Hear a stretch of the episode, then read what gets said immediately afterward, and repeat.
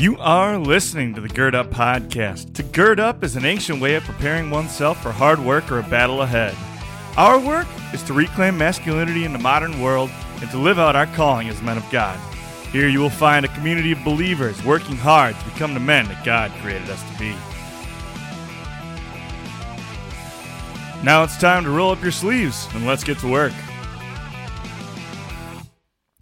Good morning. I am Charlie Ungamak, and you're listening to an episode of Saturday Morning Coffee on the Gird Up Podcast. Now, as I'm sure you've gathered by now, I am a fan of the coffee. I like to drink coffee. I drink coffee pretty much every morning. I don't put anything in my coffee. I like to drink my coffee black. Um, I drink it every morning, not necessarily because I need it, although there's certainly some days where I feel like I need coffee, and if I go a couple days without coffee, you know, I get the classic coffee headache. But um, that's not why I drink coffee every morning. Part of the reason I drink coffee every morning is that I like the way it tastes. And the second reason is it kind of is a habitual thing. I'm a I'm a creature of habit. I'm a creature of structure. If I get out of my out of my normal routine, I get all out of whack and things get weird. So drinking coffee kind of stabilizes my morning and makes sure I'm all squared away and ready to go physically and mentally. Um, but I really genuinely do like the taste of coffee as well, and that's why I don't put anything in it. Um, because if I didn't, if I put something in it, I wouldn't be able to taste it anymore. Uh, and some people think I'm crazy, but I like dark roast coffee, like black, hot. Um, just there's something. My favorite, I think, my favorite cups of coffee are um, well Saturday mornings, but uh, in the morning, especially at the beginning of summer where it's still a little bit chilly in the mornings, you step out on the front porch, especially if you're on vacation, you're up north somewhere in the, in the north woods. You step out on the porch, you step out on the back patio, you look out in the morning, and you uh, you can see the steam rising up off the cup of off the top of your cup of coffee, and and there's a stark contrast between the coffee you're in your hand and the air around you. You got to put an extra layer on. And usually those days are also days where you know you're about to um, it's about to be a day of hard work. So whether it's running a chainsaw or you know sometimes like legitimately just putting in a pier at the lake or or working up at camp or whatever it might be, it's that few moments of comfort. Uh, usually around the time I read my Bible in the morning, just a few minutes with God, a few minutes of comfort. Everything is quiet, everything is simple. There's no problems in the world. Um, it's just a good chance to relax and kick back and enjoy your coffee. However, if you do not drink your coffee quickly enough on days like that, it very very quickly is a much less enjoyable experience. If you've ever tried to drink cold coffee, you know exactly what I'm talking about. I'm not talking about iced coffee. I'm not a huge fan of iced coffee, but I can understand the appeal. I can understand people that like the flavor of coffee. You like iced coffee, especially in the summer, but there there's a difference between iced coffee and just plain old cold coffee or even worse lukewarm coffee. Because cold coffee you're like i can just get it down but lukewarm coffee is just gross. Nobody likes lukewarm coffee. The best thing you can do with lukewarm coffee is simply to spit it out and based on that uh, introduction, some of you already know what I'm going to talk about today, or can guess what I'm going to talk about today. Um, but this is a concept, this lukewarm idea and spitting out lukewarm coffee. It's a concept you can find in Scripture um, in Revelation chapter 3, actually. We're going to start at uh, Revelation chapter 3, verse 15, and we're going to go to the end of the chapter. It says, I know your deeds, that you are neither cold nor hot. I wish that you were either one or the other. So because you are lukewarm, neither hot nor cold, I am about to spit you out of my mouth. You say, I am rich, I have acquired wealth, and do not need a thing. But you do not realize that you are wretched, pitiful, poor, blind, and naked. I counsel you to buy from me gold refined in the fire so that you can become rich, and white clothes to wear so you can cover your shameful nakedness, and a salve to put on your eyes so that you can see. Those whom I love and rebu- I rebuke and discipline, to be earnest and to repent. Here I am. I stand at the door and knock. If anyone hears my voice and opens the door, I will come in and eat with him, and he with me. To him who overcomes, I will give the right to sit with me on my throne, just as I overcame and sat down with my Father on his throne.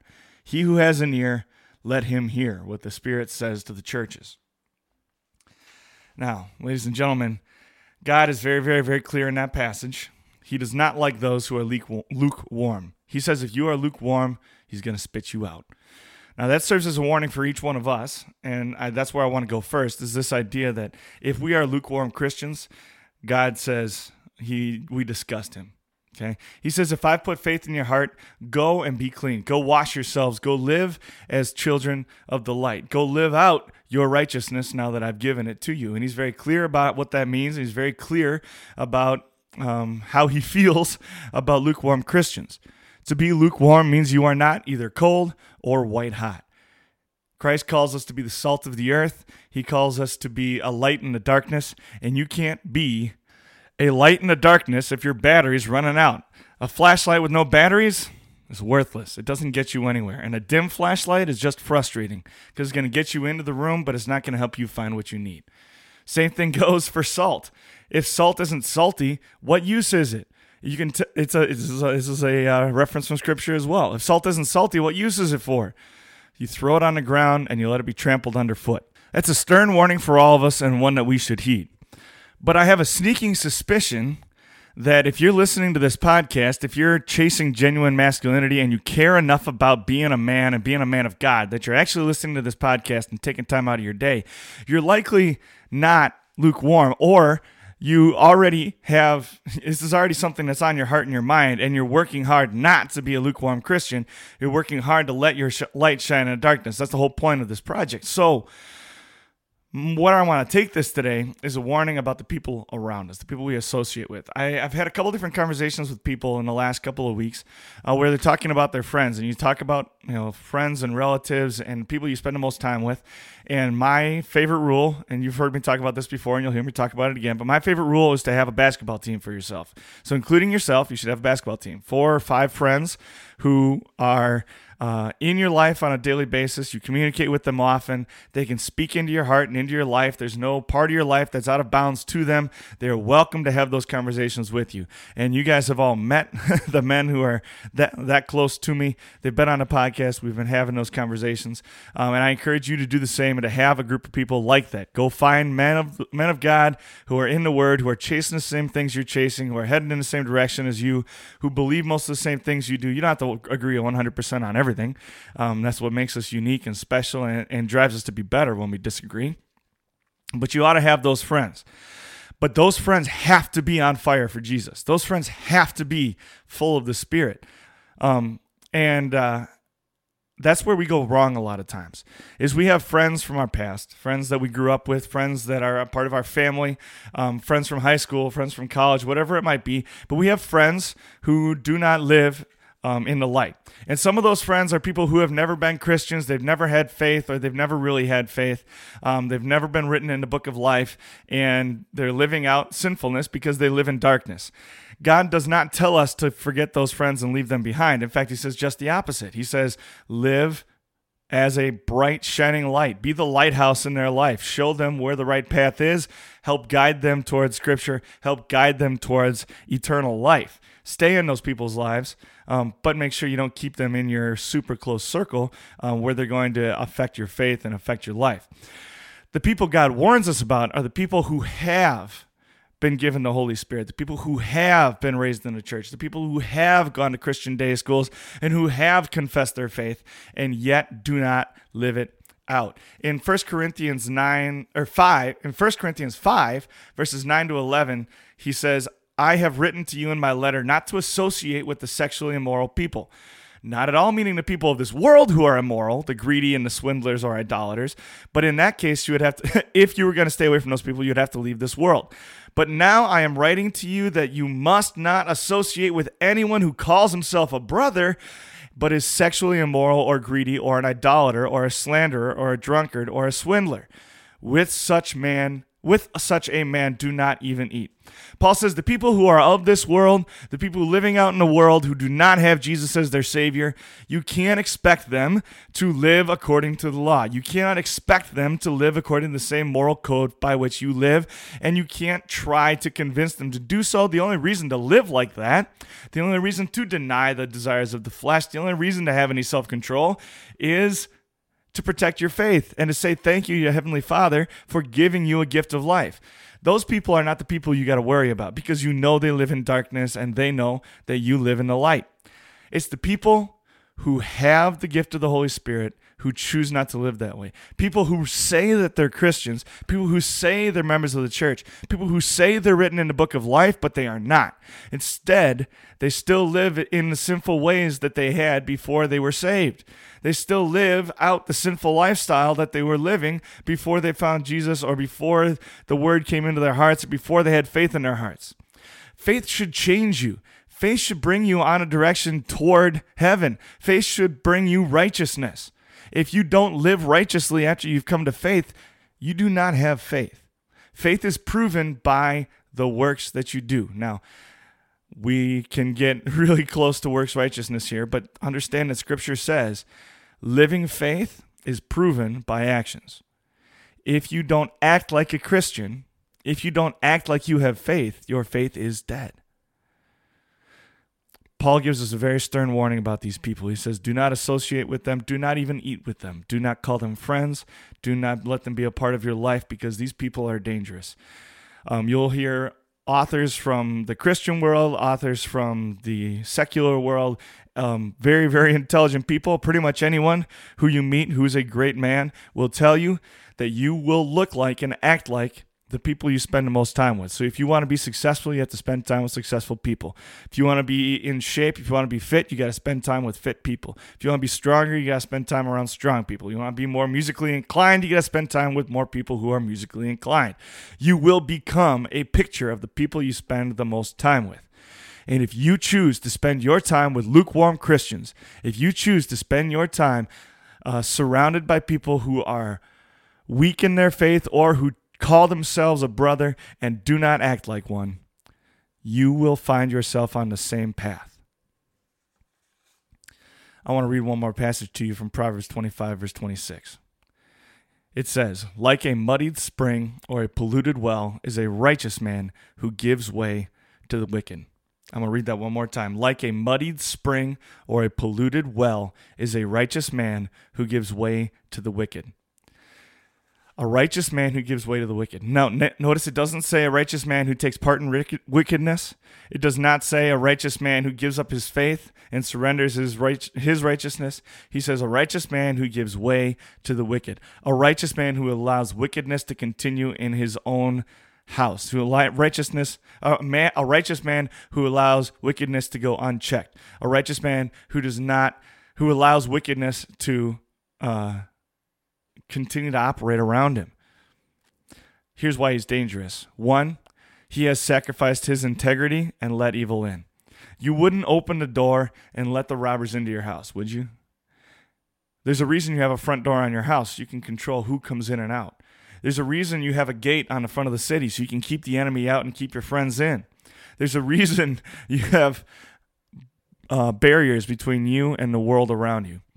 You wouldn't let the wolves in. So why would you let evil in? You wouldn't let destruction in. So why would you let wicked men in? Do not let wicked men in your house. Do not let wicked men be a part of your life because you are sacrificing your own integrity.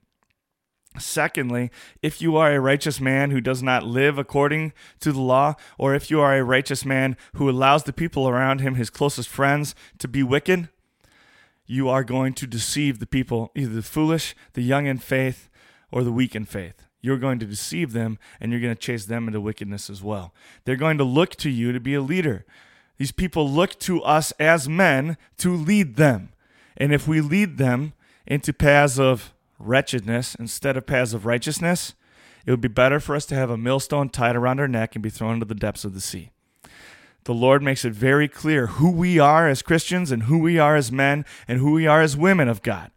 And we need to take his warnings seriously when he says, do not associate with people who are lukewarm in faith. So, my encouragement to you today is to look around you. Make sure you have a basketball team of men surrounding you who are on fire for Jesus, who spend daily time in the Word, who are willing to speak into your life and willing to let you speak into their life, who share the wisdom and who are walking a path of righteous masculinity. If you don't have that, go find it. reach out to me, reach out to the people in the in the Gird Up community and find some friends, find some relatives, find some neighbors who you can depend on and who are going to chase you down this path of righteousness. Second thing you need to do is you need to seriously consider who it is that you let into your heart and into your life. If they do not bring you closer to Jesus, or if they claim to be Christians and do not live it out, cut them out of your life, cut them out of your heart. Two things might happen. One, you might, and you probably will, live more righteously because of it. Without their influence on your heart and on your mind, you're going to be closer to your Heavenly Father. The other thing it might do is it might finally be that straw, that last piece of the puzzle that snaps into place for your friend that says, Yo, now one more friend has left you, one more person who loves Jesus has chosen to take you out of their life. Maybe that's their wake up call that they need and they'll come back to the Heavenly Father. But you can't control that. What you can control is your own heart and your own life, and you can't control the influences that you allow into your heart and into your life. So own that. Make that a part of who you are and what you are. And don't be afraid to live in the world. Don't be afraid to be a light in the darkness. But run, flee from men who do not live out their calling as men of God. They are lukewarm. God will spit them out, and He'll spit you out with them if you don't change the way you live. God bless you. I hope you have a great week. Gird up and be the man that God created you to be.